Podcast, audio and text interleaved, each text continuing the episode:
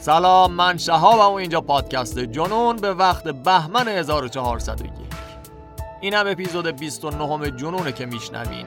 قسمت دوم و البته آخر از حسین نیری بدبوی ایرانی و تحت تعقیب اف مقاله که واسهتون انتخاب کردیم از مجله رولینگ و ترجمه از خودم و این داستان به هیچ وجه من الوجوه مناسب کودکان و حتی بزرگسالهای حساس نیست. دوستان توی توضیحات اپیزود دیدین یه سری نوشته ها آبی رنگه مثل اینستاگرام. اگه همونو تاچ بکنین مستقیم میان توی اینستاگرام جنون. لینک هامی باش هم آبی رنگه. ولی دیگه کم کمش انتظار داریم که ما رو به هر کی پادکست میشنوه معرفی بکنین. اگر هم گفت جنایی فلان و بهمان یه پشت است از طرف من مهمونش بکنین. چون توی جنون تمام تلاش این بوده و هست که یک روایت گرم و شیرین و بلک کمدی طوری از جنایت داشته باشیم. نه می‌خوام بترسین نه علکی می‌خوام بهتون فاز بدم پس ما رو به دوستاتون بشناسونین. این خودش خیلی کمک بزرگی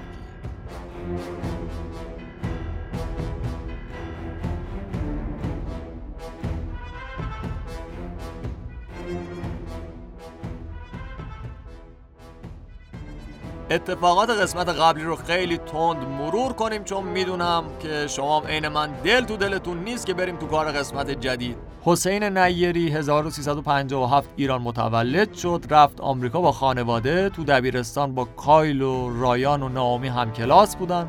بعد مدرسه رفت نیروی دریایی.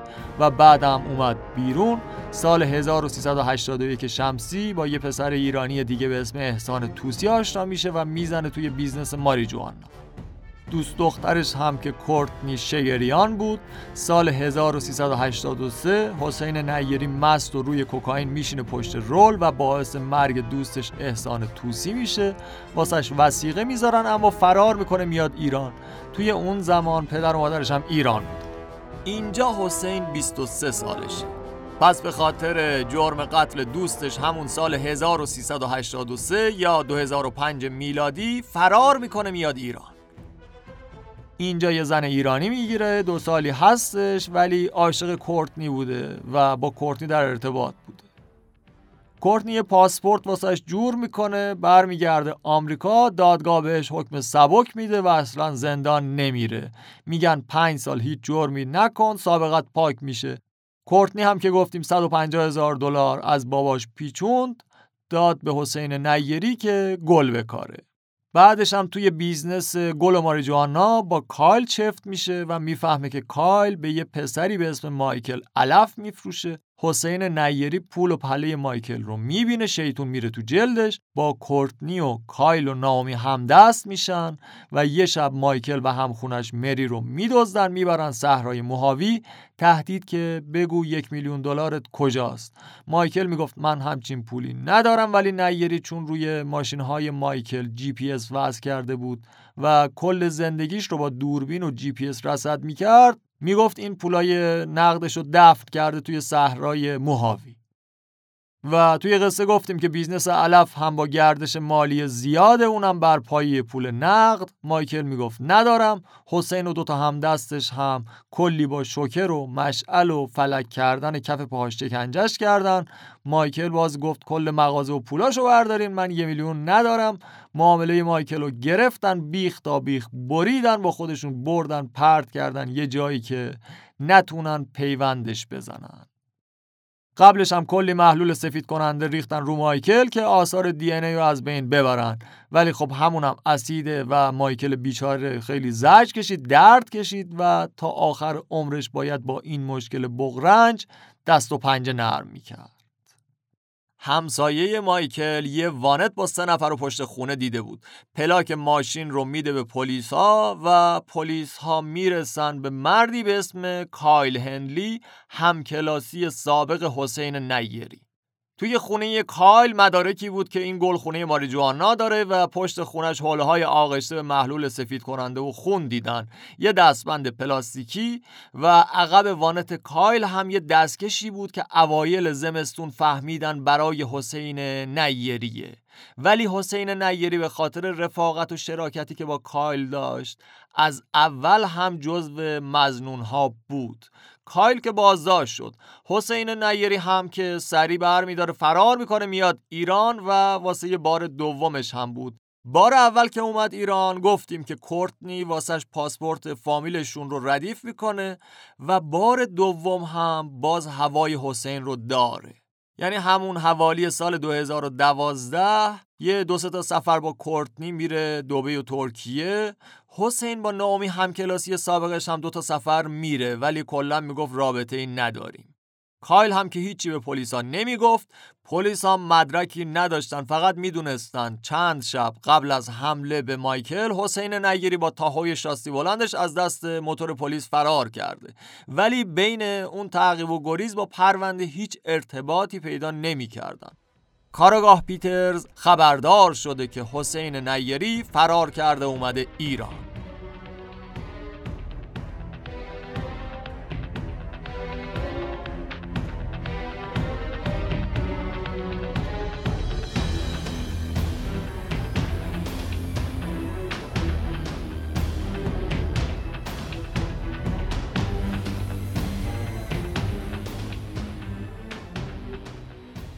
کارگاه پیترز با مدرک های کمی که داشت هی دور خودش میچرخید که یهو بهش خبر دادن که پیترز چه نشستی؟ اون ماشین تاهوی شاسی بلند هنوزم توقیفه ها توی پارکینگ پلیسه. یادتونه که حسین و پاره با چشا عین کاسه خون داشت از دست پلیس در می‌رفت. گفتیم تو ماشین چیا داشت؟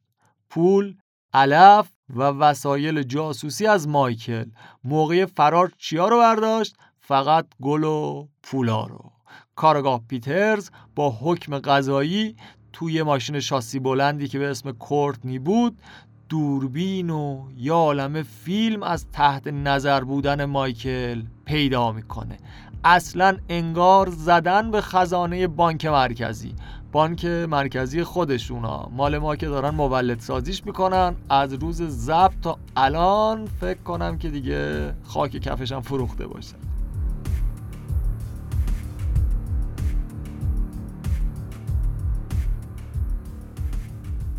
ماشین تاهو برای کاراگاه پیترز و تیمش فراتر از یک گنجین از شواهد بود. این ماشین می‌تونست تبدیل بشه به یک تله. پلیس ها بهار 2013 به کورتنی زنگ می‌زنن که خانم این ماشین شماست دست ما اینجا چرا نمیای دنبالش؟ دارایی تو چرا نمیای پس بگیری؟ کورتنی سریع به حسین نیری میگه که آقا اینجوری شده پلیسا بهم زنگ زدن گفتن بیا دنبال ماشین. حسین هم بهش میگه برو اونجا ببین مزه دهن پلیسا چیه مواظبم باش که سوتی ندی خود کاراگاه پیترز شخصا میاد میشینه جلوی کرد. میگه واسه این که ماشینتون رو آزاد بکنیم یه ذره کاغذبازی اداری داره و باید این کاغذها رو امضا بکنین. اما این کاغذبازی کاغذبازی و برگه های معمولی نبودن. توی برگه ها نوشته شده بود که ماشین و تمام اشیاء داخلش مال من هستن من همه چیز رو در مورد اونها می‌دونم. مسئولیت ثبت تصاویر با من بوده یا اینکه حداقل نقشی توی اون داشتم؟ واقعیت این بود که پیترز با این برگه ها نمی‌خواست ماشین آزاد بشه. می‌خواست خود کورتنی رو گیر بندازن اما دانشجوی حقوق داستان ما کورتنی شگریان دختر باهوش برگه ها رو با دقت در کمال صحت و سلامت عقل خوند و در کمال ناباوری امضاشون کرد. آره امضا کرد و داد دست پلیس و این شد یک اهرم فشار دست پلیس ها جوهر امضا خشک نشده بود. پیترز به کورتنی گفت که داریم حکم تفتیش خونه‌ت رو تایپ می‌کنیم. با امضای کورتنی مسئولیت تجهیزات جاسوسی و فیلم های تحت نظر بودن مایکل همش افتاد گردن کورتنی بیچاره. کورتنی شگریان با یه امضا خودش رو درگیر یک جنایت سنگین و پیچیده کرده بود. پیترز میگه من فکر کردم با این حرکت کورتنی شوکه میشه و اونو میارم سوار اتوبوس شاهدا می‌کنم. ولی عوض شوکه شدن کورتنی زد همه چیزو ترکوند. اول زنگ زد به حسین همه چیزو گفت که چی شده و چیکار کرده. بعدم ارتباطش رو با حسین قطع کرد. خب پلیسا می‌خواستن با فشار به کورتنی به حسین نیری برسن که دختری گند زد تو همه چی. حالا دیگه راهی نمونده. پلیسا باید خودش رو بازداشت می‌کردن. دادستان براون میاد به پیترز میگه که به نظرم بیا به بابای دختره زنگی بزن. این دختره پاش برسه دادگاه با این پرونده چند تا حبس ابد پشت سر هم بهش می‌خوره ها. بابای کورتنی جان شگریان کارآفرین سریالی که مسئول تأسیس یه شرکت به اسم Homeboy Industries کارش بازیافت الکترونیکی هست ولی به تلویزیون و اینا فکر نکنینا خیلی دانش عجیبی شده این روزا. فکر بکنید که شما موبایلتون رو واسه بازیافت بدین بعد بتونن اونو recover بکنن و تمام اطلاعاتتون رو ازش در بیارن. شرکت آقای شگریان بزرگترین بازیافت سخت افزاره که متمرکز بر امنیت سایبری. خیلی آدم گردن کلفتیه ها با خیلی از آدم های با نفوذ هم ارتباط داشته. یعنی حداقل از عکس هایی که داره مشخصه از باراک اوباما و کلینتون گرفته تا یه رپری مثل کانیه وست. این آقای جان شگریان خودش پادکست هم تولید می‌کنه. هولوش 456 اپیزود داده. اسم پادکستش هم هست ایمپکت ویت جان شگریان یه سری مهمون دعوت می‌کنه در مورد اینکه چجوری پولدار بشین واسهتون میگه. ولی اینو مطمئن باشین کسایی که پول دارن محال ممکنه به شما بگن که چجوری پولدار شدن. زنگ می‌زنن به بابای کرد. جناب شگریان ارمنی پولدار با جت خصوصی تندی اومد و تازه اینجاست که می‌فهمه دختر نازگل بابا شوهر کرده و با کی هم شوهر کرده و با شوهر خطرناک و عجیبش چه کارای عجیب و ترسناکی کرده اینجاش خوراک سریال ایرانی هستا بیا خانم تحویل بگیر. من که از خروزخون تا بوغ سگ کار می‌کردم. چی که هم گذاشتم واسه تون شما چرا حواست نبود؟ قبلا فرامر صدیقی بود این نقشا رو. الان کنترات دادن مسعود رایگان. از بایگان گفتیم قسمت قبل این قسمت از رایگان نگیم نمیشه که. بریم یه موزیک ارمنی بشنویم.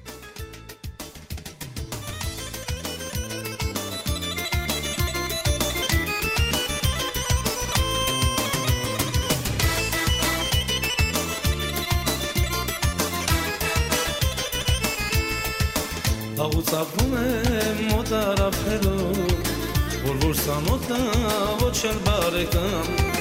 Վաղուց ապրում եմ մոտարապերում Որ որ սանոթը ոչ էլ բարեկում Բայց մի աղջիկա աչքերը թացան Կարծես կանչում է նա դեպիր մոտ Բայց մի աղջիկա աչքերը թացան Կարծես կանչում է նա դեպիր մոտ Հայ ես դու Հայ եմ ես Հայ ես դու Հայ եմ ես Վախ քո ծևը տանեմ ես Հայ ես դու ցավը կանեմ ես ու այսպես նա խորոն արաթերու մենակ դղայ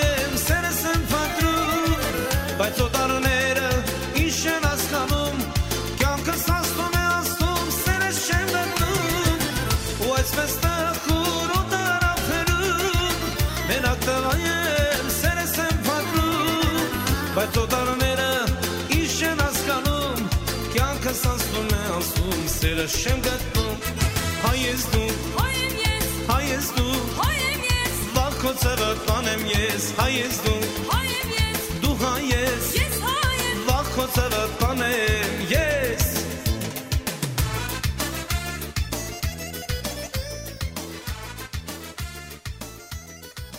وقتی پدر کورتنی رو درگیر ماجرا کردن این دختر خیلی ضربه محکمی خورد روزها ذهنش آشفته و هزیونی شبا بیخوابی و کابوس به قول خودش انگار کل دنیا روم فرو ریخته بود. کار به جایی می‌رسه که کورتنی چهار جلسه تو هفته می‌رفت پیش روان درمانگر واسه تراپی. چهار تا مشاوره قبل از ازدواج می‌رفت این نبود اوضاعش از شوهر که شانس نیاورد ولی باباش یه وکیل داشت. اوف از این وکیل خانوادگی ها که همه کارهای شگریان رو واسش هندل می‌کرد. دستمزدش هم کم نبودا ولی کار درست. اصلا وکیل پنج ستاره. قبلا توی اورنج کانتی یه داد ستاره نامبر وان بود. کورتنی نشست جلوی این وکیل و همه چیز از سیر تا پیاز واسش تعریف کرد هیچ تضمینی برای مسئولیت روی میز نبود. کورتنی باید با پلیس همکاری می‌کرد. شروع کرد به گفتن جزئیاتی که اگه پلیس از کورتنی نمیشنید محال ممکن بود خودشون بتونن کشف کنن. اولین نفری که کورتنی فروخت ناومی بود. از اون ون سفیدی که اجاره کرده بود و پولی که به حساب ناومی زد تا تفنگ ها رو بخره بده به حسین کورتنی حتی داستان مسموم کردن سگ خانواده مایکل هم میگه که با همبرگر بهش سم خوروندیم و گفت و گفت و گفت وکیل کورتنی هم همه اینا رو شنیده بود. گفت ببینید ما فقط و فقط یک راه داریم. باید حسین نیری رو بکشونیم بیاریم آمریکا و اولین مانع هم این بود که کورتنی به حسین گفته بود گرفتنش و باهاش هم کات کرده بود. حالا چیکار باید می‌کرد؟ از کامنت ها و دایرکتاتون من می‌دونم که آدم بدای داستان و نقشه هاشون واسهتون خیلی جذاب. ولی این حرکت وکیل خانواده شگریان و پلیسا خیلی جذابه می‌بینن عموی حسین نیری توی آمریکا فوت کرده به کورتنی میگن برو مراسم خاک سپاری. اونجا سعی کن خودتو به خواهر حسین نزدیک کنی دمپرش بپلک و نشون بده بیرون از زندانی اصلا انگار که هیچ اتفاقی نیفتاد. وقتی خبرش برسه به حسین که تو هستی مطمئن باش اونم میاد و دقیقا هم همین شد. اوایل تابستون 2013 نه ماه بعد از اتفاقات صحرا حسین نیری با کورتنی تماس می‌گیره. و میگه توی دردسر افتادم و شروع می‌کنه به درد دل کردن. حالا کورتنی هم داره تمام مکالمات رو ضبط می‌کنه. توی این مکالمه حسین میگه راستی می‌دونی اون مرد سوم شب حمله کی بود؟ همون که اسم رمزش مرد قهوه‌ای بود. اون رایان کورکیان بود.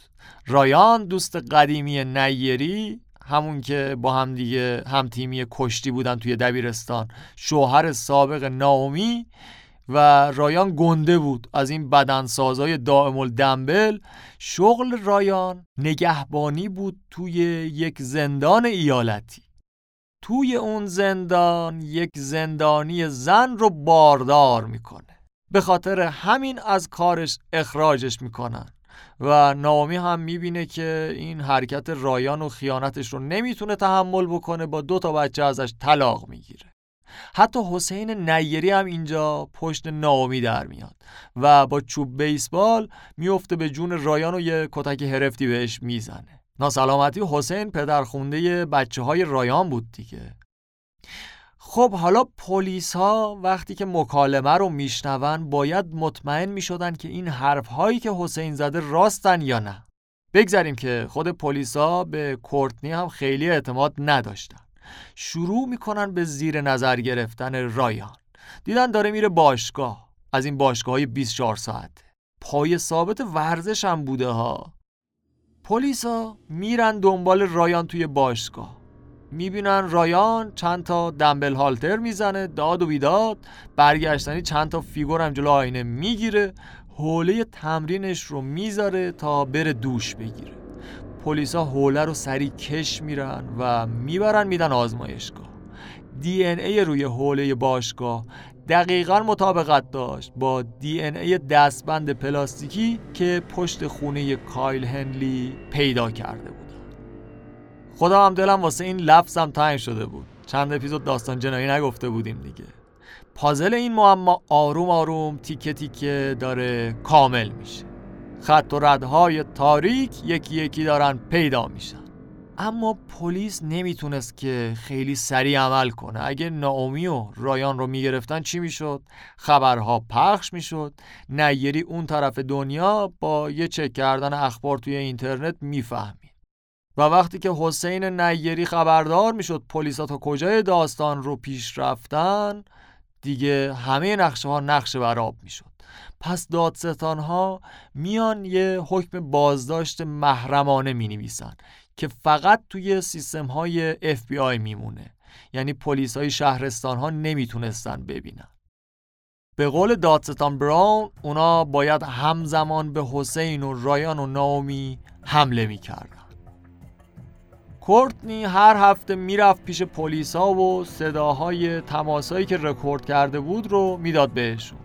با وکیلش و پیترز هم یه سر در تماس بود که ببینن چجوری می‌تونن این حسین نیری ولد چموش رو بکشونن آمریکا. استرداد بین المللی کلاف قانونیه.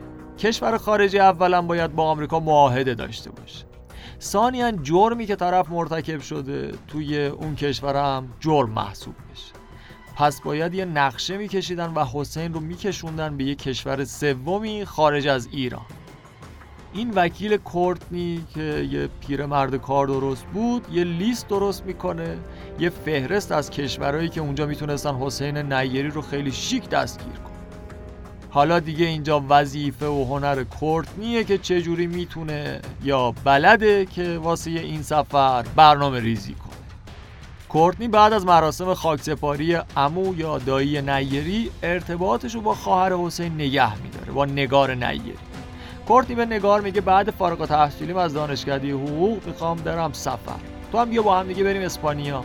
میریم بارسلون اینجاش اونجوره فیلانش فلانه. نگار تفلک از همه چی بی خبر نه از نقشه ها و اتفاقات خبر داره نه از جنایت صحرای موهاوی.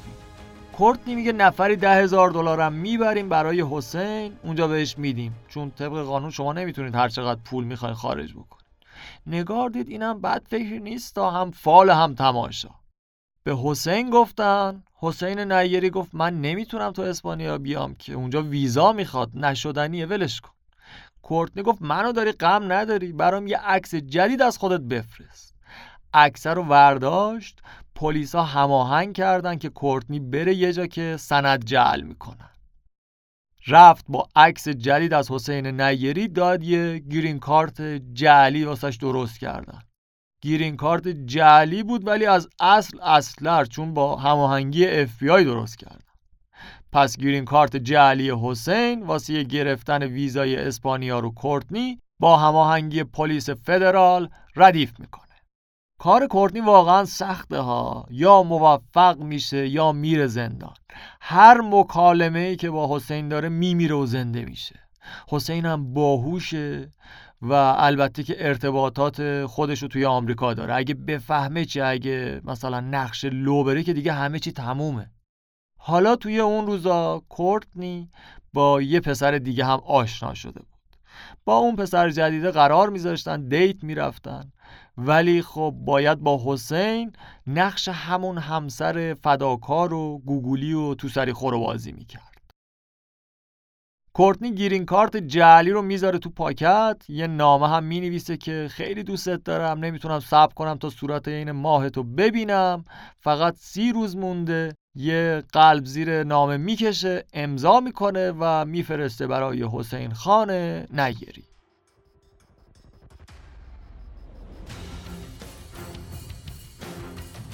حالا برنامه چی بود؟ که حسین نیری باید طبق نقشه می‌رفت شهر پراگ. پای تخت چک یه توقفی اونجا و بعدم می‌رفت اسپانیا پیش زنش کورتنی و خواهرش نگار. اف بی آی یه معمور توی پراگ مستقر می‌کنه. کاراگاه پیترز میگه هرچی به اجرای طرح نزدیکتر می‌شدیم ما هی زیر فشارش عصبی تر می‌شد. اگه مکالمه ای بود که ما خبر نداشتیم چی؟ یا اگه حسین از یه جایی می‌فهمید چی؟ اگه به هر دلیلی سفرش رو کنسل می‌کرد چی کار باید خیلی بیخبر و نرم نرمک. حسین نیری داشت می‌رفت توی تلهی که زامنش با اولین قدم دور پاهاش قفل می‌شد. ویزای نیری دستش بود. سوار هواپیما به مقصد شهر پراگ. از پله ها داشت می اومد پایین. همونجا مأمور اف بی آی پای پله ها با گفتن جمله هایی که حق سکوت داری و فلان خیلی تمیز و قانونی دستگیرش کرد. خبرش که به اداره پلیس تو آمریکا می‌رسه به قول کارآگاه پیترز ماچ و بغل بود و هلهله و هیاهو اصلا باورمون نمی‌شد. حالا یه جوری داره میگه پیترز انگاری که آپولو 11 لانچ کردن. یا حالت قاب گرفتید دیگه. حالا این همه شلوغ کاری لازم نیست. شوخی می‌کنم. جدی نقشه و اجراشون حرف نداشت. نیری توی چک بازداشت میشه. اونجا خیلی گنگ بازی می‌کنه. ازش می‌پرسن که شما مایکل و مری رو می‌شناسین؟ اینم احمدی نژاد درونش می‌زنه بالا که شما باید این سوالها رو از اونا بپرسین. شما به پرسش من پاسخ بده. آیا مری و مایکل منو می‌شناسن؟ دیدن نه از این چیزی در نمیاد. توی همون پراگ میندازنش زندان. زندان هم مال دوره نازیا بود که توی جنگ جهانی دوم به چکسلواکی مسلط شده بودن. اون زمان زندانه رو ساخته بودن. نیری توی چک از اون طرف توی آمریکا پلیس می‌زنه توی کار نامی و رایان و جفتشون رو دستگیر می‌کنه. بهشون میگن اگر همکاری بکنین ما بهتون تخفیف میدیم. همین گزینه رو جلوی کایل هم گذاشته بودن. ولی کایل عین یک مرد یا عین یک بچه پای رفیقاش وایساد و با تمام بازجویی ها و تهدیدات دهنش رو بسته نگه داشت. یک کلمه هم حرف نزد و هیچ چیزی رو گردن نگرفت. با این شواهد و مدارک جدید ماجرای جنایی تم سریال ترکی هم می‌گیره. حسین مغز متفکر و یه جورایی همه کاره وسط داستان بود. رایان و نامی که از هم طلاق گرفته بودن رو جفتشون رو میاره توی نقشه بدون اینکه اون یکی خبر داشته باشه. از اون طرف هم کورتنی خبر نداره که حسین با نامی رابطه داره. نامی با حسین نیری رابطه داشت ولی اونم می‌گفت که من ازش میترسیدم. جنس ترسش هم از جنس ترس کورتنی از نیری بود. دادستان براون میگه حسین نیری زنهای اطرافش رو مجبور می‌کرد توی نقشه های پلیدش باهاش همکاری بکنن. انقدر اونها رو توی عمق جنایت می‌برد تا جایی که زنها می‌گفتن اگه همکاری نکنم این حتما منو می‌کشه. دادستان براون میگه کایل توی این جنایت یک کلگچی بود. فقط بود که باشه. رایان هم آخرای نقشه به تیم اضافه شد. حسین رایان رو به خاطر هیکل گولاخش برده بود با خودشون. خود حسین نیری که اصلا می‌گفت من نمی‌دونم در مورد چی حرف می‌زنی. می‌گفت من فقط مایکل رو میپاییدم. اصلا اون شب توی خونش نبودم. در مورد بیابونم که نمی‌دونم چی دارین میگین اصلا. ولی پلیس و دادستانی اینجوری نقل می‌کنن. میگن شب حمله به مایکل. اون جایی که داستان ما شروع شد حسین نیری با شاتگان میره بالا سر مایکل. مایکل و حسین با همدیگه درگیر میشن. رایان اون نفر دومی است که میاد کمک حسین. رایان ورزشکار بود و کشتیگیر و گندبک اصلا اگه یادتون باشه پاهاشو دور گردن مایکل قفل می‌کنه که گفتیم اسمش هم هدلاک اون شب حمله کایل پشت خونه ماشینا رو جابجا جا می‌کنه و بعدم کایل پشت فرمون بود. عقب ون هم حسین نیری داشت با اون سادیسم زاید الوصف و شعف انگیزش مایکل رو شکنجه می‌کرد. اینکه مایکل پولاشو تو صحرا دفن کرده بود معلوم نیست ولی حسین ایمان داشت اون گنج داره و برای باورش هر کاری هم می‌کرد. ها نظرشون این بود که بریدن آلت تناسلی مایکل یک کار مشترک بوده. کاراگاه پیترز میگه این وظیفه کایل بود.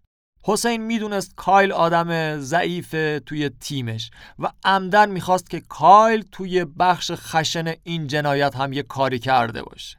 که اگه گیر میافتاد دیگه اون موقع مجبور بود دهنش رو بسته نگه. ولی کایل به وظیفه‌ای که فرمانده بهش داده بود عمل نمی‌کنه. حسین چاقو رو میده دست کایل میگه ببر. کایل اما عقب عقب میره. این کار نبوده بنده خدا. بچه مثبت طور. اما حسین بهش میگه بدو بدو کار انجام بده خیلی کار داری.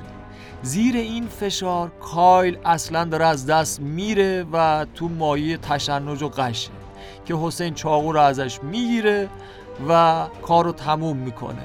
حین بریدن آلت تناسلی مایکل هم گفتیم که حسین آواز می‌خوند. پیترز میگه بعدش هم اونا عضو شریف مایکل رو ورداشتن انداختن توی کیسه سوار ماشین شدن و رفتن.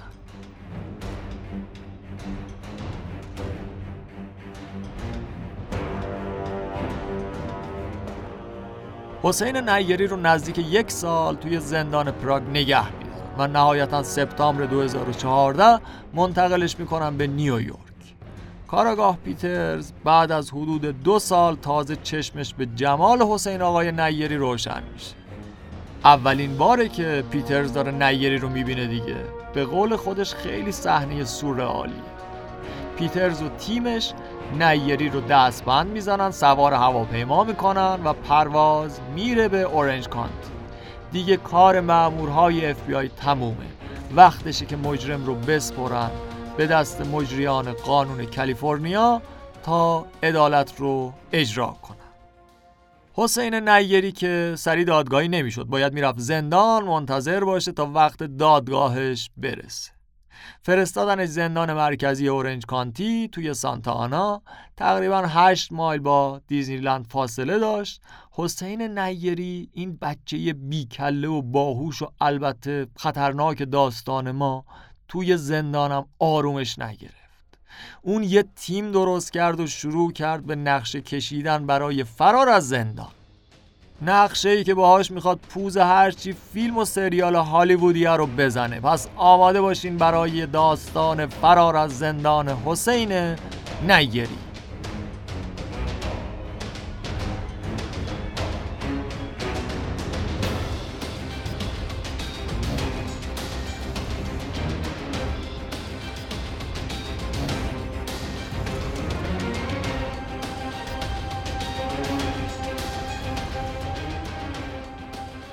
به حسین نیری توی زندان مرکزی اورنج کانتی یه مچبند سفید میدن. طبق جرم و محدودیت هاشون رنگ بندی می‌کنن. سفید یعنی منتظر دادگاهه و جزو کم خطرترین رنگ هاست به قول دادستان مورفی انگار مثلا کارمندای دولت بودن توی خوابگاه حالا روزی یکی دو بارم به صف می‌شدن واسه سرشماری. با این اوضاع و احوال حسین نیری شروع می‌کنه به تیم جمع کردن. اولین عضوش یه پسر است هنوز 20 سالش هم نشده. جرمش اتهام به همکاری توی قتل. اسمش بود جاناتان تیو یا جاناتان تو. و توی اون قتلی که متهم شد فقط راننده بوده. خودش البته می‌گفت من با گنگ ویتنامیا کار می‌کردم. رانندگی می‌کردم و تو کاراشون بودم و کنارشون مثلا راننده بودم. خود جاناتان هم البته ویتنامی بود. حالا باید ریشه یابی هم بکنیم ببینیم چرا حسین نیری همیشه توی تیمش یکی از جنوب شرقی آسیا داره. کایل که یه رگه فیلیپینی داشت جاناتان هم که ویتنامی بود. اصلا علاقه حسین نیری به جمع کردن تیم با بچه های خاور دور باید الگو شناسی بشه. خاور که می‌دونیم معنیش میشه شرق. در مقابلش غرب می‌دونین چی میشه. غرب هم میشه باختر. استان کرمانشاه یادتونه دهه 60 و فاز سلطنت زدایی گرفته بودن. اسمش رو عوض کردن اول یه شاه برداشتن دیدن اه کرمان که داریم پس چیکار کنیم؟ اسمش رو گذاشتن باختران.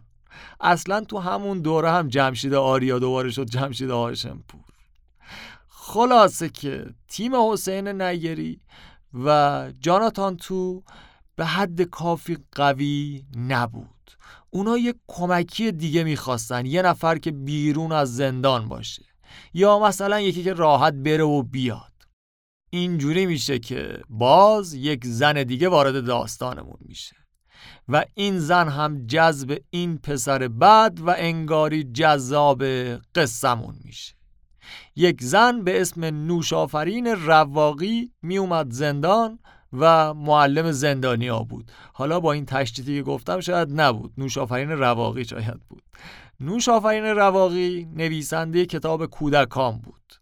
یه مجموعه کتابم گویا داره در مورد یه بچه که دنبال ریشه های ایرانیش میگرده نوشافرین رواقی برای شغل دوم هم میومد زندان. به اونایی که انگلیسی زبان اولشون نبود زبان تدریس می‌کرد. معلم زبان زندان بود. حسین ناکس با اینکه مثل بلبل انگلیسی حرف می‌زد ولی می‌رفت سر کلاس مینشست و 240 ساعت پیش نوشافرین زبان انگلیسی خوند. ولی خب همه چیز که درس نیست تا کی درس و مشق و امتحان. این دو نفر با هم دیگه حرف های مشترک زیاد داشتن. هم نوشافرین هم حسین متولد تهران بودن و توی نوجوانی هم مهاجرت کرده بودن آمریکا. کلی خاطرات مشترک داشتن کلی حرف و این رابطه دیگه معلم و شاگردی نبود. اینو بقیه زندانی ها هم فهمیده بودن. اما حرفاشون توی پیتزا داوود و قایقای پارک ملت نمیمونه. حسین از نوشافرین کمک می‌خواد و میگه که میشه یه نقشه از این زندان کوفتی واسم پیدا بکنی و به هم برسونی؟ نوش آفرین رواقی هم از بهترین و عاقلترین دوستش یعنی گوگل می‌پرسه. چند تا عکس از پلان زندان و یه تصویر ماهواره‌ای هم با Google Map یا Google Earth از زندان می‌گیره و پرینتش می‌کنه می‌بره داخل میده دست حسین. خب اینم از نقشه معلوم نیست که حسین نیری وسایل برش و اره آهن برو از کجا گیر آورد.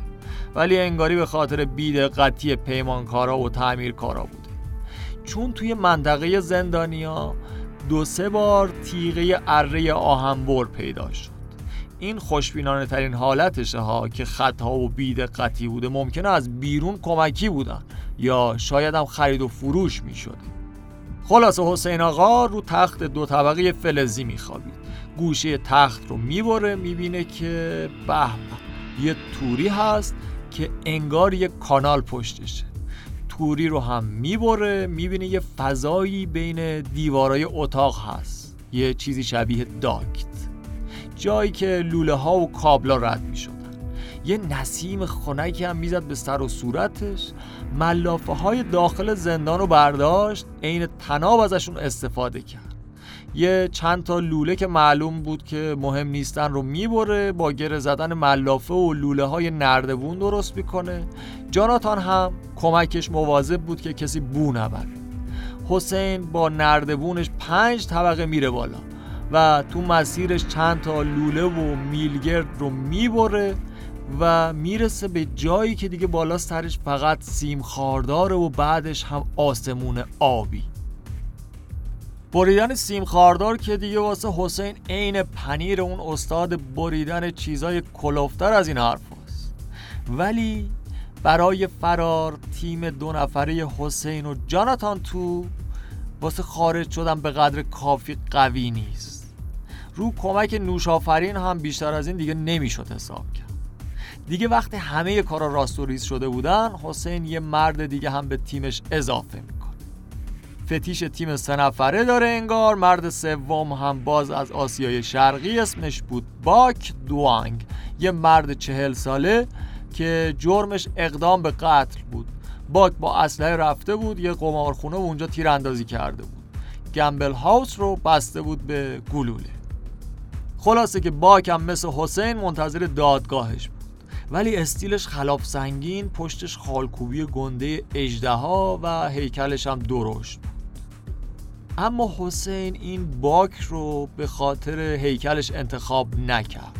می‌دونست که باک کلی دوست و رفیق خلاف داره. به خاطر ارتباط های زیرزمینی باک بود که اون رو به تیم فرار اضافه کرد. با یکی از دوستای باک هماهنگ کردن که واسهشون موبایل بیاره حسین میره بالا سیم خاردارم می‌بره و میره روی پشت بوم زندان.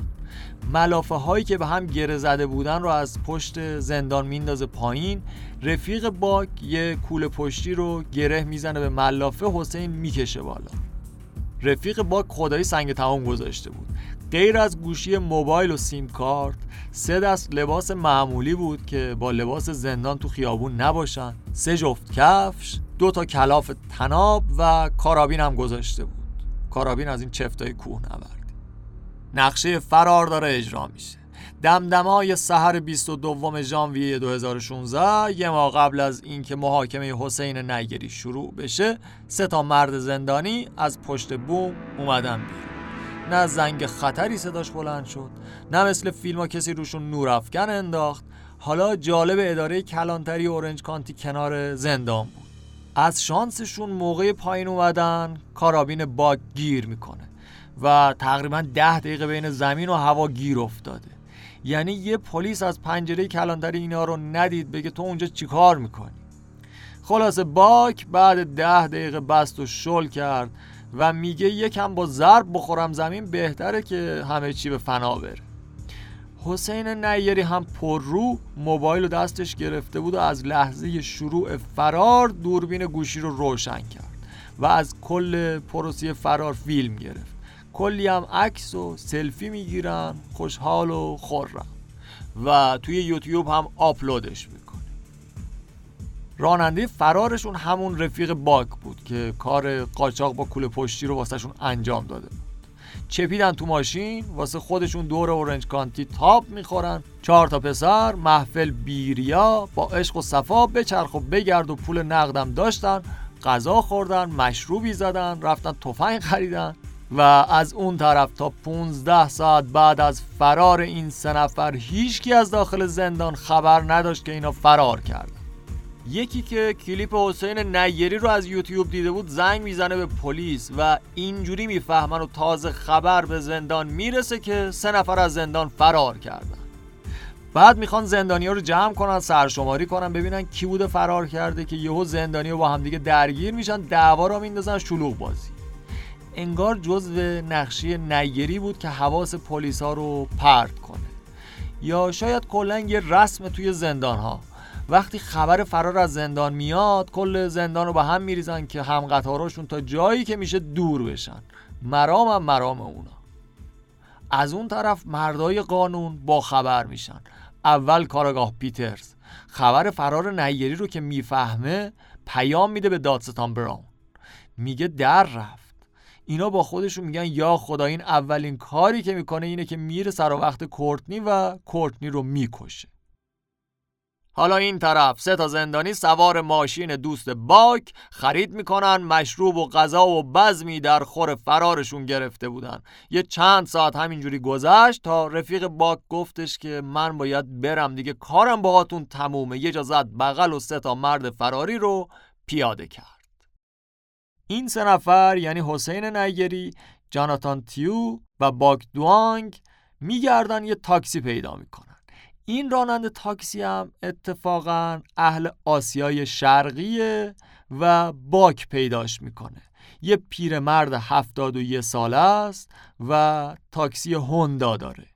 اسم این پیرمرد هفتاد و یک ساله لانگ ما بود. گفتم اهل ویتنام. ماشین لانگ ما تاکسی زرد نبود. یه هوندا سیویک خاکستری داشت که انگاری مسافرکشی می‌کرده باهاش.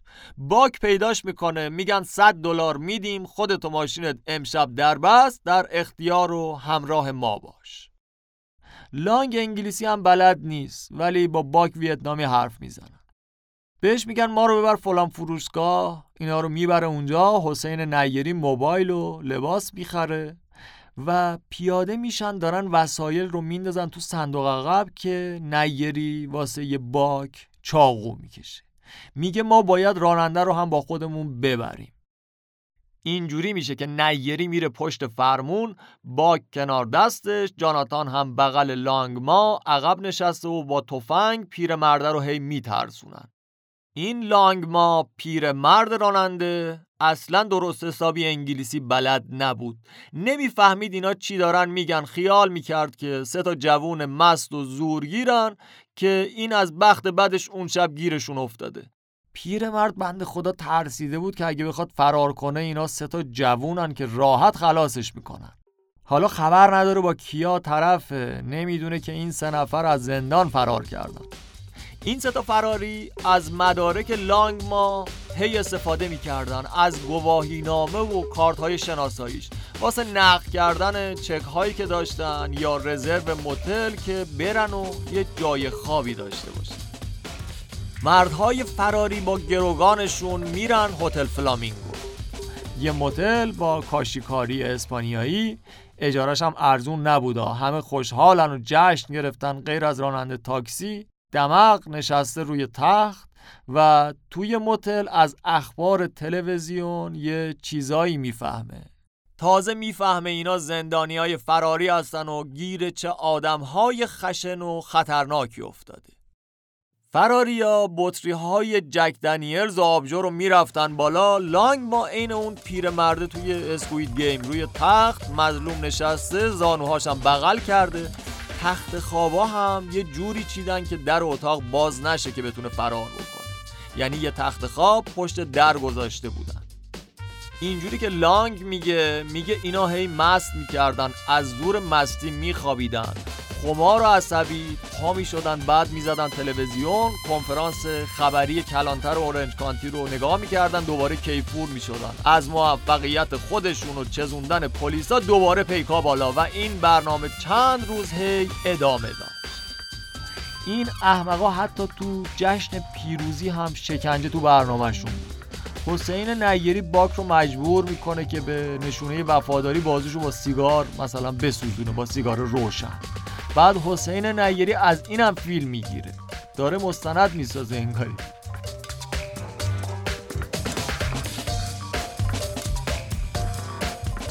از اونور مردای قانون که توی دستگیری نیری دست داشتن کپ کردن.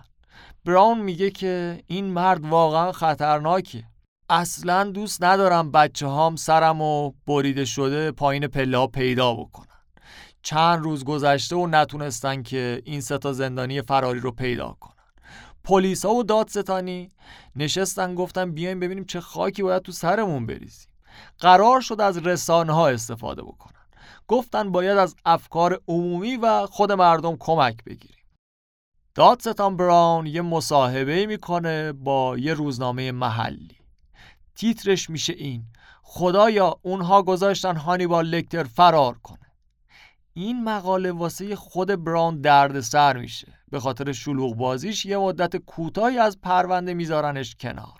خیلی بنده خدا انگاری میترسیده از نیری بعد می‌بینن نتیجه نداره. مقامات میگن روزنامه محلی چیه؟ در حد ملی رساناییش بکنین. خجالت نداره عین فیلم های هالیوودی عمل بکنید. براشون جایزه بذارید. اینجوری میشه که دیویست هزار دلار جایزه می‌ذارن برای هر کسی که از این سه تا فراری اورنج کانتی خبری داشته باشه.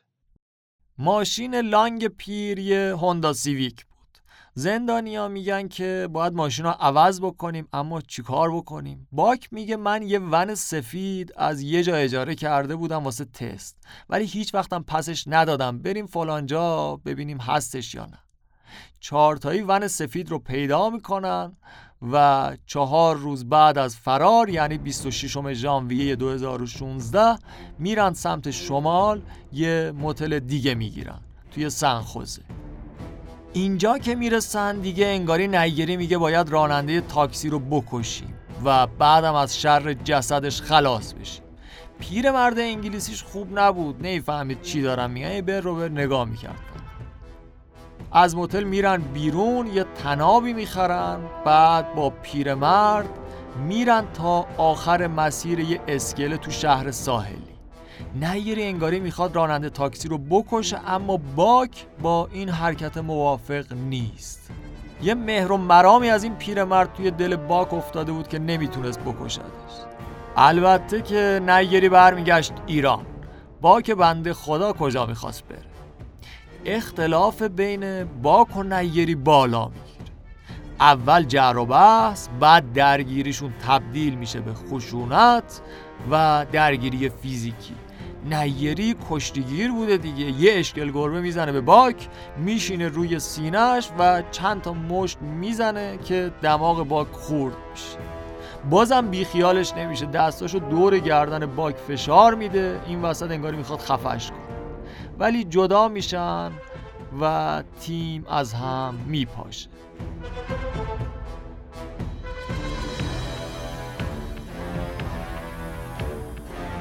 فرداش وقتی حسین و جاناتان دارن شیشه های ون رو رنگ می‌زنن باک با پیرمرد و اسلحه از تیم جدا میشه. برمیگرده اورنج کانتی تا خودش رو تحویل بده. صورت و گردنش هم کبود شده بودن. باک میگه من ترجیح میدم زندگیمو توی زندون بگذرونم تا اینکه با یه آدم روانی تحت تعقیب پلیس باشم.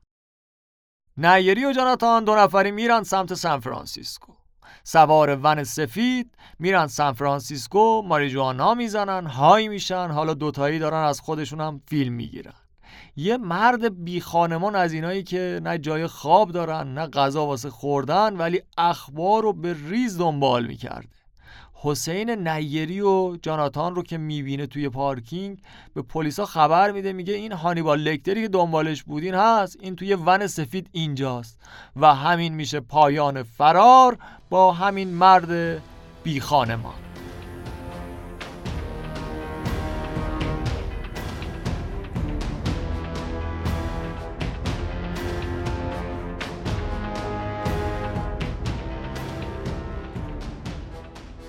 پلیسا نیری رو گرفتن کردنش تو سلول انفرادی. توی یک زندان با حد اکثر امنیت. تو همون اورنج کانتی البته. به خاطر فراری که کرده بود تاریخ دادگاهش رو مجبور میشن بندازن عقب. وکیل نیری هم هی چوبلا چرخ می‌کرد. اون فیلمی که از فرارش گرفته بود رو با آهنگ فیلم عملیات غیر ممکن میشن ایمپاسیبل. میکس می‌کنن و وکیلش منتشرش می‌کنه. هدفشون اینه که هم مجری های قانون رو تحقیر بکنن و همین که افکار عمومی رو سمت خودشون تغییر بدن. چون غیر از قاضی آدم های معمولی هم به عنوان هیئت منصفه توی دادگاه میان و سرنوشت محاکمه خیلی به اونها بستگی داره. این ویدیو رو واسهتون توی اینستا می‌ذاریم. کلیپ از داخل زندان شروع میشه بعدش اعضای گروه یکی یکی میرن بالا. توی این فیلم حسین نیری میگه پیرمرد راننده تاکسی قهرمانه که تصمیم داشت به ما کمک بکنه. بعد حسین توی ویدیو باک رو مسخره می‌کنه میگه باک اولین مردیه توی تاریخ که از جایزه‌ای که واسه دستگیریش گذاشتن سعی کرد پول در بیاره. توی سان فرانسیسکو هم که حسین نیری و جاناتان نشئه کردن از خودشون فیلم گرفتن داخل ون نیری joint توی دستشه و یه بطری ویسکی دست جاناتان. توی فیلم نیری میگه ما نه کسی رو می‌کشیم نه کسی رو می‌دزدیم فقط سعی می‌کنیم جلوی طوفان دووم بیاریم. منزلگه ما الان همینه که علف بکشیم و موز بخوریم. بعد آخر فیلم نیری یه عذرخواهی از مردم می‌کنه از کسایی که بهشون آسیب زدن یا باعث ترسشون شدن. بعد یه لحنش جدی میشه میگه اما پلیس ها چند سال قبل از فرار با تحریف واقعیت به من ضربه زدن. نیری خیلی محکم و با کاریزما مثل رهبرای فرقه های دهه هفتاد دهه هفتاد میلادی. میگه چه کسی پلیس رو اداره می‌کنه؟ لطفا به فکرتون رجوع بکنید question authority این authority یه شعار هیپیواره که مثلا مثل بقیه فکر نکنین گول رسانه های جریان رو نخورین دوبارم تکرار می‌کنه think for yourself question authority I don't know maybe there was a better Walt Disney way I was just hurt and I ended up hurting you really Who polices the police? Please, think for yourself. Question authority. Think for yourself. Question authority.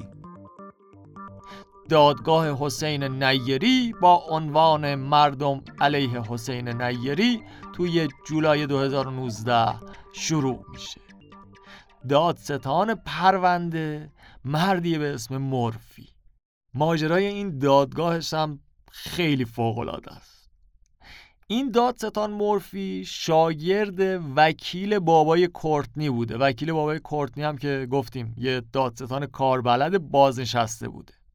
مورفی تفریحاتش موج سواری حرفه‌ای بود و 26 سالم سابقه کار داشت. یه جورایی این آخرین دادگاهیه که مورفی قرار دادستان باشه. خیلی هم خوشفکر و دقیق قشنگ گوش می‌کنه به همه حرفا توی دادگاه ها و خیلی هم راحت و بیپرده حرف می‌زنه. دوست قدیمیمون دادستان براون هم که از اول داستان هی نقل قول ازش کردیم و با پیتر در تماس بودن هم اینجا میشه همکار دادستان مورفی توی این دادگاه. کاراگاه پیترز هم خودش پشت میز دادستانی نشسته مردهای قانون با پس مورفی براون و پیترز اولین نفری که میره توی جایگاه مریه همخونه مایکل. حرف که می‌زنه ثابت می‌کنه که می‌تونه پادکست داستانی روایت کنه. شهادتش رو اینجوری شروع می‌کنه. میگه نصف شب بود.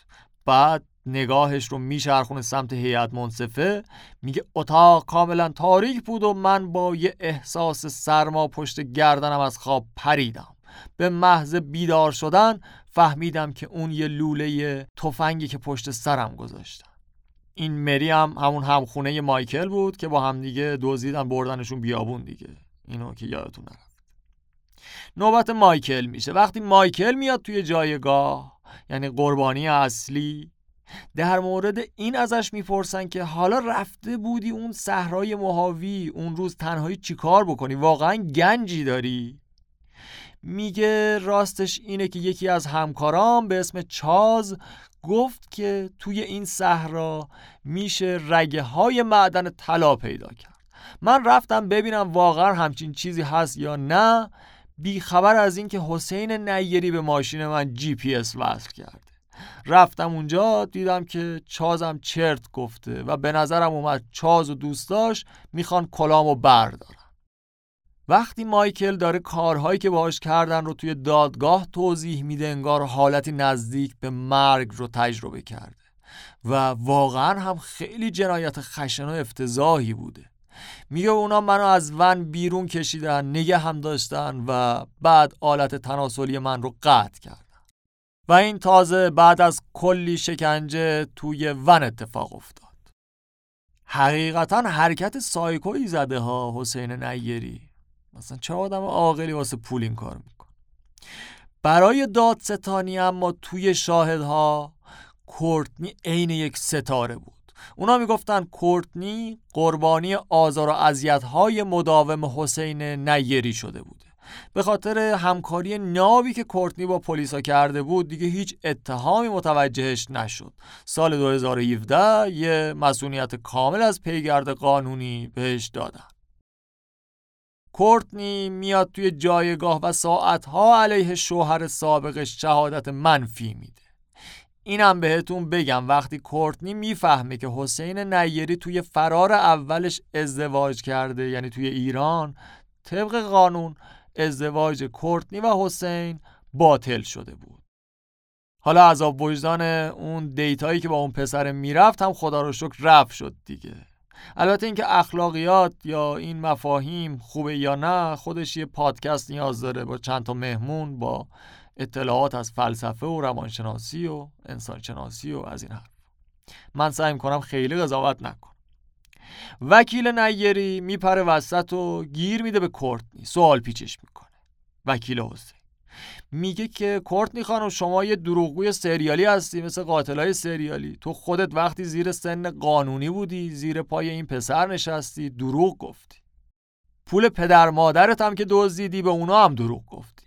به پلیس ها هم دروغ گفتی. خواهر حسین هم که گول زدی. کلا همیشه و همه جا با دروغ کاراتو پیش بردی. الانم باز مطمئنم داری دروغ میگی و خودتو کردی آدم مظلومه. دیگه کم مونده بره توف کنه رو کورتنی کورتنی هم شهادتاشو میده میره میشینه سر جاش.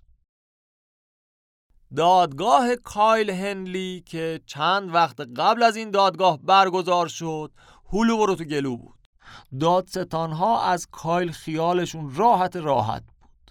کایل اومد و هرچی ازش پرسیدن هیچ جوابی نداد و اتهامی هم قبول نکرد. هیئت منصفه هم خیلی سریع حکم به مجرم بودن کایل صادر کرد پیترز و دادستان ها فکر می‌کردن کارشون با حسین از کایل هم راحت تره چون کلی شواهد و مدارک دارن علیهش. اما حسین نیری آدم فوقلاده باهوشی بود.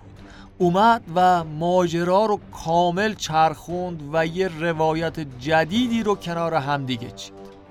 به این حرکت میگن ضد روایت کانتر نریتیو حالا این داستانی که متهم برای فرار می‌خواد بسازه هم نباید حفره داشته باشه هم به قدر کافی سند و مدرک و شاهد به دادگاه ارائه کنه. نیری یه ضد روایت حیرت انگیز ارائه می‌کنه. حسین نیری میاد میگه من دستم توی business ماریجوانا بود. خیلی هم خوب داشتم درآمد من از این business یک میلیون و نهصد هزار دلار نزدیک دو میلیون تا سود خالص و پول نقد داشتم. پولا رو با کورتنی بسته‌بندی کردیم گذاشتیم توی خونه پدر و مادر کورتنی. بذارین آدرس دقیق بهتون بدم. گذاشتیم توی اتاق خواب برادر کورتنی. همه اسکناس ها صد تایی بودن. هر بسته هم پنجاه هزار دلار.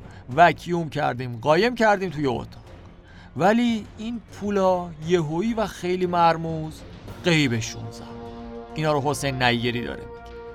بعد حسین میگه که من رویام کشت و فروش ماریجوانا بود. تا پول در بیارم و وقتی کورتنی از دانشکده فارغ و تحصیل شد دیگه می‌خواستم خلاف رو بذارم کنار تا با زنم با همدیگه یه زندگی سالم و بی خلاف بسازیم. من خودم خوب داشتم در می آوردم نیازی نه به پول مایکل داشتم. نه به پول بابای کورتنی این تا اینجا هی به من وصله نچسبونی. من فقط یه خانواده می‌خواستم یک زندگی معمولی. در مورد تحت نظر گرفتن مایکل دوستان در جایگاه عرایزی داشتن که باید بگم آقا جون من می‌خواستم به رفیقم کایل حال بدم. مایکل به رفیق دبیرستان من یه 300 هزار دلاری بدهکار بود. کایل که آدم ساده ای بود جنم پس گرفتن پولش رو نداشت.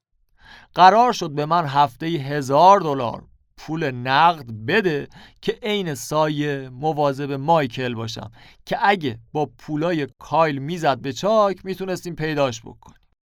حرف های حسین نیری توی دادگاه یه داستان پرتلاتون بود. حسین زد به صحرای کربلا. از مرگ دوستش احسان توسی گفت از رابطش با کورتنی سختیایی که کشیده و و و. یه نمایش بینقصی داشت اجرا می‌کرد با یه قصه بینظیر. حتی یه جاهایی می‌زنه زیر گریه. بعد یه دختر جوان توی هیئت منصفه هم نشسته بود. اونم پا به پای نیری اشک میریزه.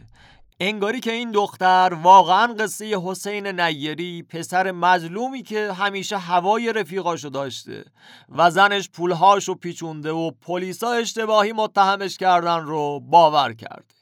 دادستانا دیدن نه نمیشه بازی داره از دستشون در میره. دادستان مورفی عین یه ماتادور با پرچم قرمز میاد توی صحنه دادگاه.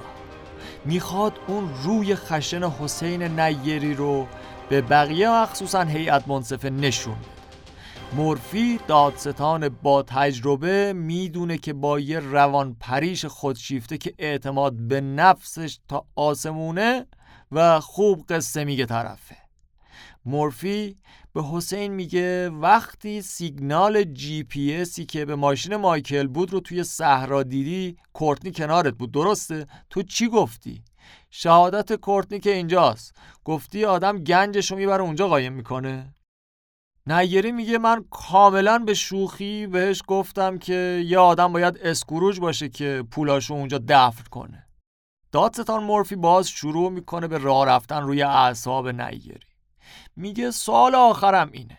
وقتی با مایکل توی بیابون بودید و آلت تناسلیش رو قطع کردین چرا اونجا اون رو رها نکردین نذاشتین به امید اینکه پزشکا بتونن پیوندش بزنن؟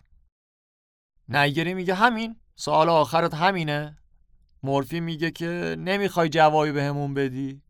نیگری با نفرت به مورفی نگاه میندازه. سوراخ دماغش باد شده. میگه چرا جواب ندم؟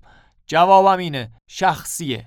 یه جورایی یعنی به مورفی دست می‌ذاره روی خشم غیر قابل کنترل نیری رو به هیئت منصفه میگه اون الان به عنوان متهم توی دادگاه اینجوری داره رفتار می‌کنه.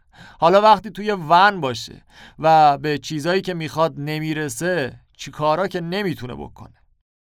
مورفی اینجوری ادامه میده. میگه نیری یک دروغگوی ماهر و البته بیشرمه. یک میلیون و نهصد هزار دلار در مورد اون ثروت خیالی نیری داره میگه. به قول بهرام مشیری آخه این خندهدار پدر جان این مرد اگر ارزی دو میلیون در آوردن داشت واسه هزار دلار که کایل بهش می‌داد می‌رفته مایکل رو بپاد مدارک و شواهد چی پس؟ همسایه قربانی ها چند ساعت قبل از اینکه دزدیده بشن سه تا مرد غریبه رو دیده بودن. نمره پلاک اون ماشینم کاراگاه ها رو رسونده بود به کایل. دوست قدیمیت شریکت. کسی که با همدیگه business می‌کردین پشت ماشین کایل چی؟ دستکش لاستیکی بود که DNA این آقا یعنی حسین نیری روش بود. بعد دادستان مورفی پرونده فرار از زندان نیری رو می‌کشه وسط. میگه مغز متفکر اصلی توی جنایت علیه مایکل کیه؟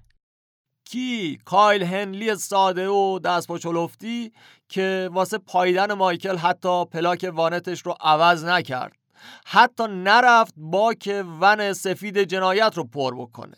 شما با دو تا گروگان رفتین پمپ بنزین. یا رایان رایان کورکیان نادون که نگهبان زندان بود و با سکس با زندانی و بچه دار کردنش هم کارش رو از دست داد هم خونوادش رو. یا اون مردی که می‌دونه چجوری فیلم رستگاری در شاوشنگ رو توی یک زندان توی اورنج کانتی به واقعیت تبدیل کنه و از زندان فرار کنه.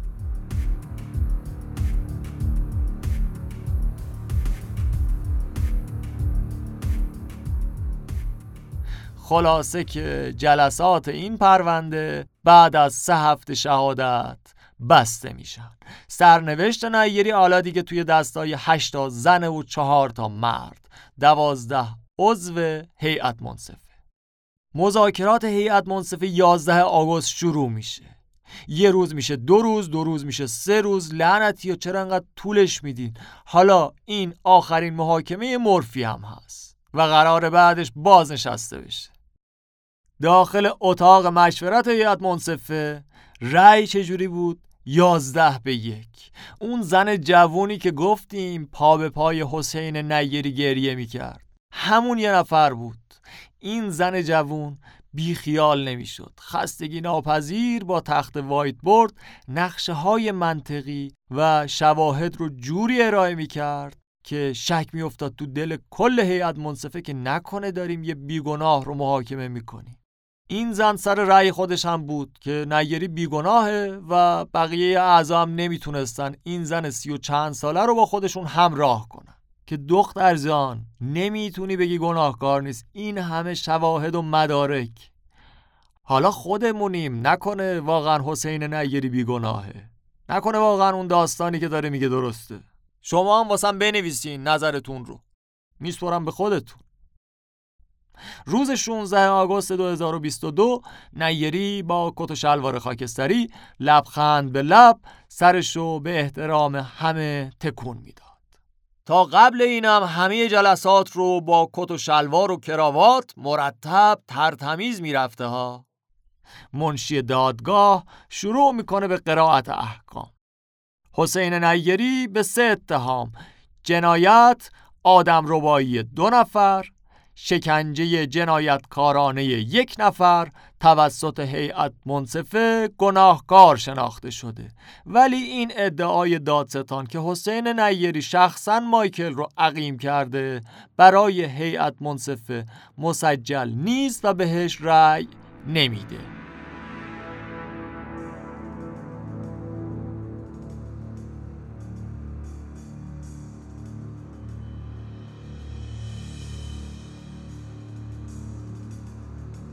جلسه بعدی دادگاه دو ماه بعد که حسین با لباس قرمز و آستین کوتاه زندان اومده ماسک کوویدم زده معلومه توی زندان ورزش و ول نکرده ماشاءالله بر و بازویی به هم زده به یاد روزای کشتیگیریش.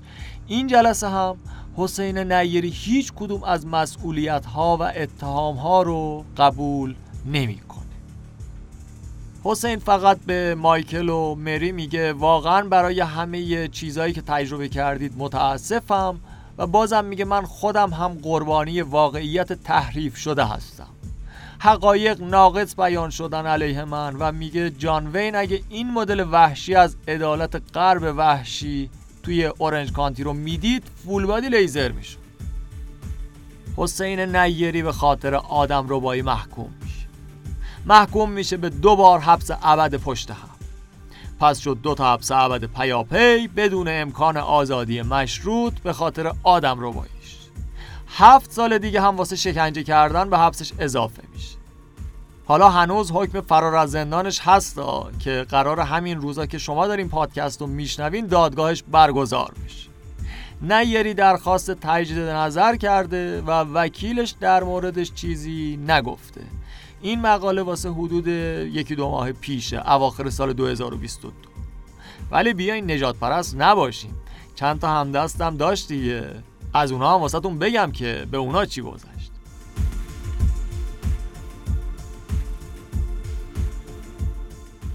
کایل هندلی سال 2018 به چهار تا حبس ابد پیاپی محکوم میشه. دوتای اولش بدون حق آزادی مشروطن. درخواست تجدید نظر میده ولی درخواستش هم رد میشه. فعلا توی زندان توی زندان سنتینلا نزدیک مرز مکزیک. رایان کورکیان توی ماه می 2021 یعنی خرداد ماه سال 1400 توی دادگاه محکوم میشه به دو فقره آدم ربایی. این دو فقره یعنی مایکل و مری. و البته سرقت و حمله با سلاح گرم. ولی به خاطر اینکه اعتراف کرده و با پلیس و دادگاه کاملا همکاری داشته فقط دوازده سال زندان واسش می‌برن. رایان الان توی زندان ایالتی کوکورانه و از سال 2023 می‌تونه برای آزادی مشروطش درخواست بده. رایان میگه من روزی نیست که صحنه جنایت رو با خودم مرور نکنم. همین خودش برای من یه زندان روانیه که هیچ که مستحقش نیست. داداش تو فقط نگاه کردی با اون همه هیکل و آب دنبل اینجوری دلبری می‌کنی. مایکل چی بگه پس؟ البته رایان گفتیم خودش هم قبلا مأمور زندان بوده ها و یه زن رو باردار کرده. همون هم گفتیم زندگیشو از همدیگه پاشوند. من سعی می‌کنم قضاوت رو به دادگاه و خودتون بسپرم. ولی توی این پرونده به نظرم یه چیزایی موثر بودن مثل نژاد، طبقه اجتماعی، فرهنگی، خیلی چیزای دیگه. کایل چهار تا حبس ابد. رایان از الان مثلا یا چند ماه دیگه می‌تونه بیاد بیرون. 2023 ایم دیگه. همسر سابق رایان نامی رودوس. بعد از یه سال حبس با اعتراف آزاد میشه و میره توی یک آژانس املاک توی همون فرزنو کار می‌کنه. نامی خودش مصاحبه نمی‌کنه ولی وکیلش میگه نامی قربانی حسین نیری بوده و کارهای خلافش رو از روی ترس انجام می‌داده. به به نوبت رسید به خانم کورتنی شگریان شهبانوی حسین نیری کورتنی سال 2014 عضو کانون وکلای کالیفرنیا میشه. سه سال بعدش هم گفتیم به خاطر همکاری عجیبش با پلیس مسئولیت قضایی می‌گیره. یعنی یه جورایی انگار توی جنایت مایکل هیچ نقشی نداشته. وقتی وکیل میشه یه شرکت حقوقی هم تأسیس می‌کنه. به عنوان وکیل توی محاکمه های اولیه می‌تونه وکالت بکنه. توی دادگاه بدوی. مثلا اجازه وکالت توی دادگاه عالی نداره. یه جورایی هنوز وکیل پای یک نشده مثلا. خب خانم کورتنی توی سال 2018 با آدام مورتانیان ازدواج می‌کنه. آدام مورتانیان دوست دوران بچگی کورتنی بوده و انگاری همیشه هم دوستش داشته. از این مدلا که همیشه اون کورتنی رو می‌دید و از دور عاشقش بوده ولی کورتنی خانم با عشق حسین نیری کور شده. خلاصه که کورتنی و آدام از سن 11 سالگی هم کلاسی بودن با هم توی یک منطقه بزرگ شدن خانواده هاشون با همدیگه رابطه داشتن حتی با همدیگه یک کالج هم رفتن. ولی آدام به چشم کورتنی نمی اومده و عملا هیچ قرار مداری با همدیگه نداشتن. تا جایی که پسر عموی آدام با رفیق صمیمی کورتنی دوست میشن. توی این قراراشون با همدیگه میگن که یه جوجه کشی بکنیم. ای دل غافل این دوتا جوون تنها و با همدیگه اینجوری دور از همدیگه افتادن یه برنامه ریزی و با هم آشنا میشن. و بله تقریبا سه سال با هم دوست بودن. آدام توی روزهای سخت کنار کورتنی بود و هواش رو داشت. یه روز آدام میگه که من دارم میرم تولد مامانم فرزنو. کورتنی هم میگه خدا حافظ ولی برنامه چیز دیگه ای بود. آدام توی همون ساحلی که اولین بار دیت داشتن کورتنی رو سورپرایز می‌کنه. و آقای آدام جلوی دوست ها و خانواده از کورتنی خواستگاری می‌کنه. واسه عروسیشون هم یک مراسم بسیار با شکوه و سنتی ارمنی می‌گیرن. دو تا بچه پولدار ارمنی توی یک کلیسای خفن. با کلی بریز و به پاش میان توی کلیسا و بعدش هم که بزن و به کوب یه مراسمی می‌گیرن که از همون میشه یه اپیزود جدا تعریف کرد. از فضا و لباس ها و سنت هاشون توی ازدواج. کورتنی کلا شخصیت جالبی داره از اینایی که کل زندگیش کف فضای مجازیه و تمام لحظات زندگیش رو با بقیه به اشتراک می‌ذاره. از همون زمان رابطش با حسین نیری هم همینطوری بوده. یعنی از زمان فیسبوک تا الان که بچهش با آدم مرتانیان به دنیا اومده. اما داستان درد سرهای حسین نیری انگاری نمی‌خوان دست از سر زندگی کورتنی بردارن. توی ماه جون 2022 یعنی تیر 1401 همین 6 ماه پیش کانون وکلای کالیفرنیا دنبال این بود که پروانه وکالت کورتنی رو باطل بکنن. حالا چرا؟ می‌گفتن کورتنی شگریان نتونسته مشارکت خودش توی این جنایت بزرگ با همسر سابقش رو حل بکنه. کورتنی هم توی جوابشون میگه من اصلا و ابدا به جرمی متهم نشدم. این تا اینجا. همکاری مناسبی هم با مامورای قانون داشتم و اصلا من اونی بودم که به اجرای قانون کمک کردم. من کارکتر اصلی بودم که باعث شد حسین نیری و همدستاش محکوم بشن و به خاطر اون جنایات فجیعشون محاکمشون کردم. توی نوامبر 2022 همین دو سه ماه پیش براش جلسه می‌ذارن که پروانه وکالت تو نگه دار باطلش نمی کنیم ولی خانومم یه لحظه تشریف بیار چند ساعت فعالیت مدنی و چند تا کلاس برای آموزش اخلاق. البته که از کلاس های اخلاق زنده خارج شد.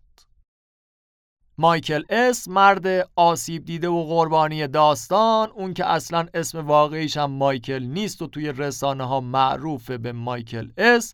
این مرد هنوزم توی بازار خودش مونده. هنوزم داره گل با نژاد ناب و پاستیل و براونی و کوکی ماریجوانا میده دست خلق الله. حتی الان هم که تقریبا ده سالی میشه که توی ایالتشون ماریجوانا قانونی شده بازم مایکل هیچ حساب بانکی نداره و کماکان داره نقدی کار می‌کنه. یادتونه حسین نیری اول قصه که مایکل رو خفت کرد بهش گفت من آمار اون دوست دختر مو قرمز تو دارم که ماشین فلان سوار میشه؟ توی محاکمه های حسین نیری مایکل به دادگاه میگه من با همون دوست دختر مو قرمزی که اینا تهدیدش کردن ازدواج کردم. جزئیات دیگه رو نمی‌دونم. مایکل میگه من هر لحظه با این احساس زندگی می‌کنم که انگار یه نفر از بالای شونه هم داره نگاهم می‌کنه.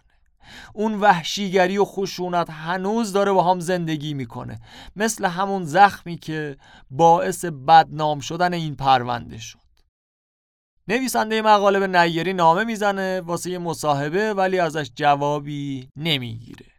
اواخر سال 2022 نیری تازه داره آماده میشه تا به خاطر فرار از زندانم دادگاه شروع بشه و با اینکه خودش از فرارش فیلم گرفته بود مستند درست کرده بود بازم میگه من بیگناهم.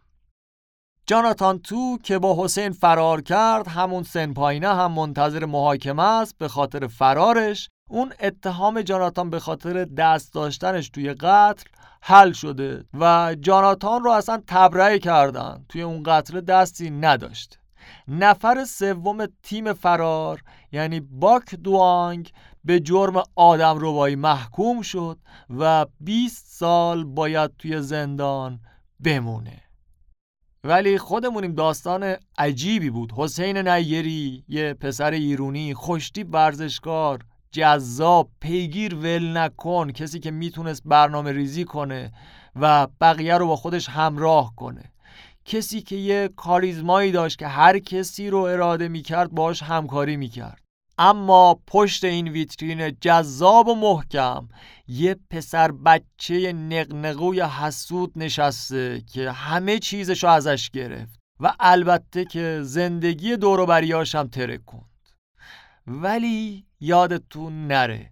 قبل اینکه همه این اتفاقات بیفته دو تا قاضی به نیری لطف کردن. اولی اون که وقتی مست و نعشه و بیمسئولیتی پشت فرمون نشست و رفیقش رو به کشتن داد این قاضی بهش گفت آزادی مشروط بهت میدم. یکی هم اون قاضیه که وقتی حسین داشت توی خونه زنش رو دائم کتک می‌زد بهش گفت برو توی کلاس های توجیه شرکت کن. امیدوارم هرچی زودتر قوانین سخت و خیلی جدی واسه یه خشونت خانگی توی ایران وضع بشه.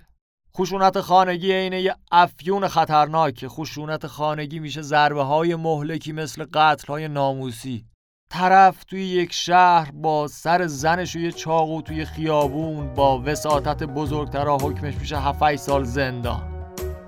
البته یکی هم بود که جرمش قمه کشیدن بود توی ستار خان.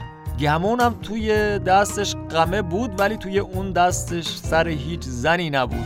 ولی دومی رو با وساطت بزرگترها اعدامش کرد. نقطه پایان. اینم از قسمت 29 جنون. امیدوارم که از همراهی با جنون لذت کافی رو برده باشید. موزیک خط و ربط از احمد اخوان هم باشه برای حسن ختام. دم همگیتون گرم. تا چراغ تو طویل نفتوشه یک نفر میاد و ما رو میدوشه.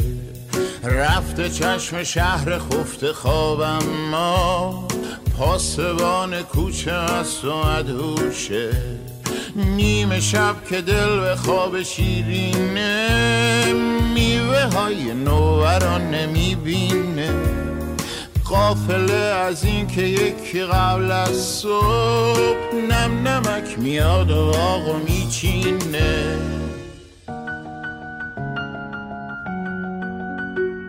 رخت و وقت شهر ما چنین زهری قاطی با سکنجبین رویای را رفتن رو ابرا اما حیران مونده رو زمین. رخت و وقت شهر ما چنین زهری قاطی با سکنجبین رویای را رفتن رو ابرا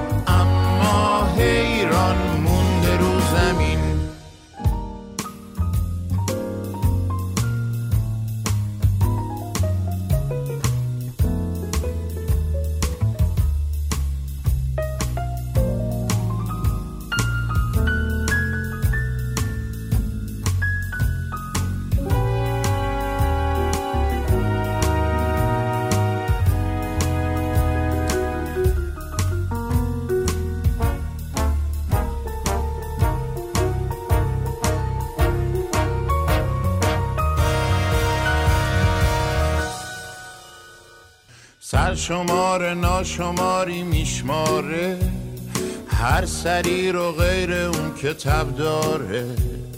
تو سر سر سری که رو داره. ورن سر که تب نداره بسیاره. عکس خوشگلی که روی بیل برده. رفته بالا یک جای جو سر خورده.